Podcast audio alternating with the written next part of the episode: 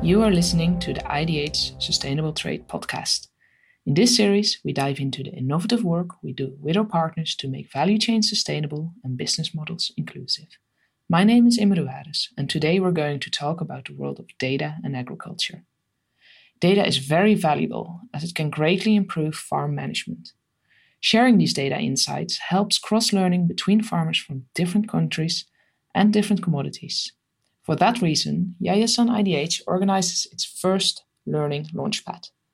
During this one week session, Spice Up, which develops information services for 100,000 pepper farmers in Indonesia, is joined by six experts specialized in technology and business development to help them reinvent their business model and optimize farm data to realize sustainable production.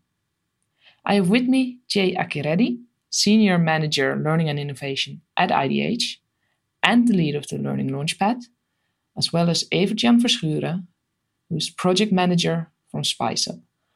Welcome both. Uh, maybe let's start with a short introduction.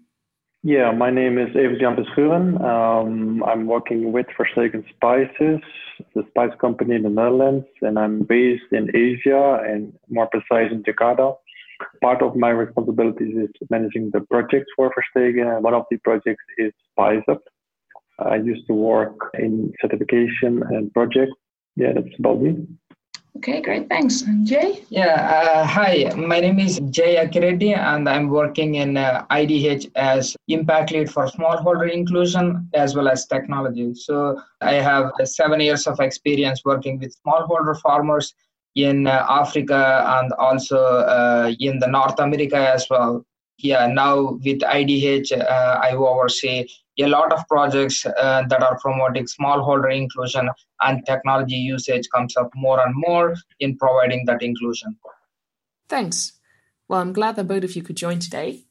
Let's start with the broad picture. When we look at tropical agricultural production, what do you see as an essential change in the coming five years? If I speak for the situation in Indonesia and the smaller farmers we are working with here, it's more or less about the diversity of their income. They should not rely on one of the agricultural crops, but they should diversify their, their income with, with several crops. And also the productivity per crop should increase so that less land is needed or, or will be transformed into agricultural land. These uh, two are quite relevant topics and one thing uh, from my experience in Zambia, what I see is like, uh, especially the uh, agricultural uh, that is done near forest area or national parks, people are going into the national park cutting trees. Uh, and also that's why like animals also lose their forest or habitat with the population increase people uh, keep on using more land because they have low productivity so, what do you see as the role of buyers and suppliers to facilitate this change? So, from my side, what I see uh, the change in uh, next five years is properly planning. I mean, like what I see more and more is farmers are producing something and trying to find market, but probably there is limited market. Logistics is a big problem but uh, when i speak about market maybe there is a gap in demand and supply. So sometimes providing information to the farmers is quite key uh, because they have to know what to produce and also like uh, what to buy as fertilizer and like how to increase uh, production? Like uh, we are asking farmers to be expert on many things and then there is uh, no proper support. So what i see uh, the buyers and the ecosystem players in this space like for example buyer of agricultural commodity or supplier of fertilizer or like supplier of uh, herbicides fungicides or even like supplier of information of something uh, taking more responsibility in uh, providing this information and reaching out to the farmer. To add on that, I think it will be good that uh, that buyers and, and the producers will be linked through the uh, traders or the exporters. They, they uh, plan the demand or, or the need for, for certain products and that the farmers, producers are aware that certain knowledge is needed so that they show the buyer that they um, are knowledgeable and that they know what they are doing and make their products more interesting to access the market. For a farmer to be able to show that they are knowledgeable, some sort of a track record is needed. That's where data comes in. Jay, can you explain a bit more about the link between agriculture and data and how that's developing? What I see is globally there is a trend towards data and technology in all other industries. But my uh, personal feeling is that like for the farming it is still kind of new.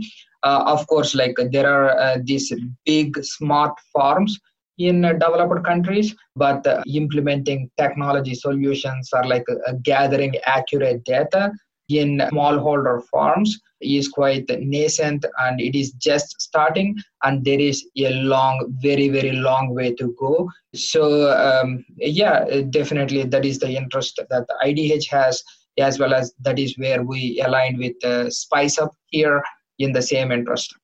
So Evert what's spice up doing around data well, we started uh, a year ago in May 2018. We just finished then the first year, uh, and and in the first year we were actually developing the service itself with the, the technical partners. We are we are finding out what is actually possible to, to measure and, and to put into the service. We have a, a, water management service. So what, what we can do is with the satellite, uh, we can do a satellite sensing and, and, and monitor the moisture levels of the soil and also the vegetation. So we can tell the farmer that his plot is too dry or too wet. Then another service is pest and disease, as you said that is a bit more complicated because there is a lot of parameters involved why when and why uh, pests and diseases occur in the field but we try to figure out some with an algorithm uh, to see when there is a long drought or, or a short drought and, and, a long wet period that the risk for pests can occur that we can alert the farmer to say hey go to your farm and look for certain pests and another service is weather. And then last, we are building a traceability system that we say, okay, all these data we are gathering from the farm and, and also within SpiceUp. So we can tell, um, yeah, this is a, is a farmer who is farming his farm in the correct way. And this data we uh, can put together with the pepper he's selling to the collector and then to the end user who has the interest in, in, in a very sustainable supply chain and to see what kind of pharmacy he's working with. Um, so we in the first year and still developing. Now we, we are developing the app. That is quite tricky part because the app should be, as I call it, farmer proof. Can sit in, in a nice room and think of very uh, innovative and, and new things, but then if you need to translate it at the farm level, uh, and uh, if we talk about reliable data, then it will be good that you understand what they are doing in their uh, daily life. What could be one of the things a farmer could run into and could use the app for? Uh, for example, about pests and diseases. So if he sees a pest, then he can uh, upload that information to the, to the app, and then uh, we can gather the data. And so hopefully we can see a pattern, certain pests occur, and then we can see, okay, this is uh, the weather pattern, uh, or this is the moisture levels, and we can make the relation if, if the pest is related to the weather pattern or the moisture levels in, in the soil, for example. So where's the project now? What are the big things you're working on? What we try to achieve now in our project is transparency, where the product is coming from, who are the players in, in the supply chain, which middlemen are involved and, and how does the supply chain look like. And then we, we take another step to, to see how can we map the farmers. But that yeah, we're actually really pioneering in the spice sector for that. And Jay, how is IDH involved in all of this? Uh, so IDH is um, working with the 500 plus partners, and most of them are agricultural value chain players. And what I see in all of them is they definitely have uh, some kind of challenges they would like idh to help so uh, we thought of uh, opening a specific stream uh, of um, how to give uh, advice or like work on a specific problem uh, with a specific partner so this is the initial idea that came in the beginning of the year. So we reached out to the partners to submit their challenges that they have and one of the challenges that we received is uh, spice so this is uh, uh, very interesting for us because uh, it is uh, talking about like how to uh, sustainably uh, provide this uh, data service to the farmers. So we want to work on a commercial model. Uh, for that, uh, with the Launchpad, we are not only engaging IDH, but we are bringing in six uh, experts from different sectors. Like some are from the private sector, some are academia, and then some from humanitarian sector. Share ideas and work on a few specific problems and come up with uh, solutions. Uh, this is the idea of the design sprint or this uh, IDH learning launchpad. So Spice Up is still in its starting phase now, and through the learning launchpad, we'll explore how to make it commercially viable. What is eventually the goal as a business model? Uh, so during this project period, uh, all the activities from all the partners uh, in Indonesia and Holland are, are funded by, by the uh, NSO, by the Space Office. After the project period uh, ends, we need to uh, develop a sustainable business out of SpiceUp so that we, we generate income to cover the cost of all the companies involved. So that is where we try to see where we can find revenue uh, with these spice up services, and there we target also the business and to see how we can link uh, business to business interests to spice up. So we're talking to microfinance institutes, to agro input suppliers, to governments, to NGOs, and discuss what is possible, uh, what is the data worth to them, uh, what do they need. For example, this morning I had a meeting with the Microfinance Institute, and we were discussing uh, how we can link finance to, to the farmer and uh, that he use agro inputs, uh, that they will be able to follow the program advice of Spice Up. Do the farmers have to pay for the Spice Up services?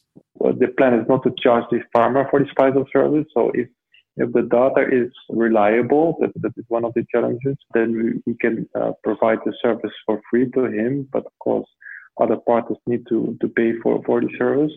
So yeah, we, we are, uh, as I said, agro input suppliers where we can uh, yeah, mar- uh, yeah, market actually as an inclusive model that if the farmer buys certain agro inputs that the Spice Up uh, service is included.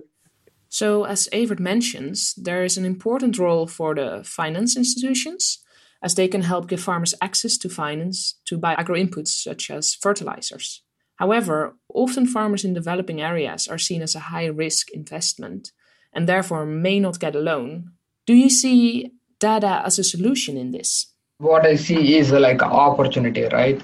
Uh, so yes, there is a risk, but uh, the upside is like uh, the other farmers whose data is available, they get more loans because like right now mm-hmm. uh, the banks or microfinance institutes uh, they look at farmers uh, with uh, having a lot of risk so if we can uh, quantify that risk saying that like okay uh, the farmer has uh, this much input and this is the guaranteed the crop that he will get and then also this might be his potential income streams and then the risk is low and then also the risk pricing of the capital will be low. That means like there might be uh, lowering of interest rates. Already that data is available and some farmers are getting finance uh, at lower cost. And then the other farmers who who has bad year can work with uh, humanitarian organizations and ngos and then they can take the risk because like they would like to work with uh, not 10,000 farmers, but a particular 1,000 or 500 farmers here, uh, and then they will work and get them up to speed, and the, the whole society will benefit on that.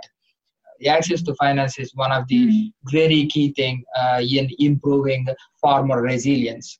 And uh, yes, uh, with all other services, they are very important. And uh, with this data collection, if the access to finance be unlocked, that will be a great thing. What excites you most about the project? From my side, like I'm quite uh, excited about this, and um, yeah, and personally involved in uh, choosing the experts, contacting them, and talking to them, and there is a lot of energy.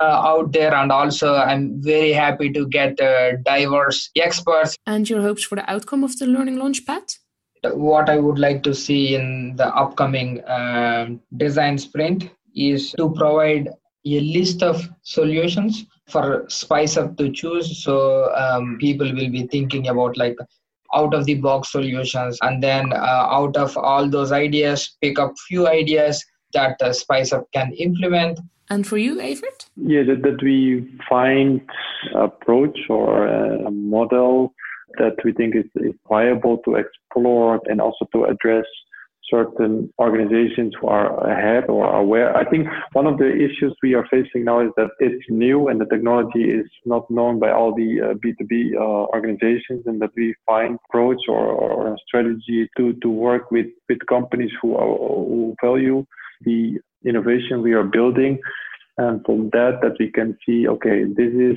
in in time will be creating revenue and, and understanding of certain businesses that is the new way of agriculture in in, in, in developing countries and then it will be risky but still uh, a way to explore and to understand that it will benefit both sides well the farmer and also the off takers and the b2b uh, customers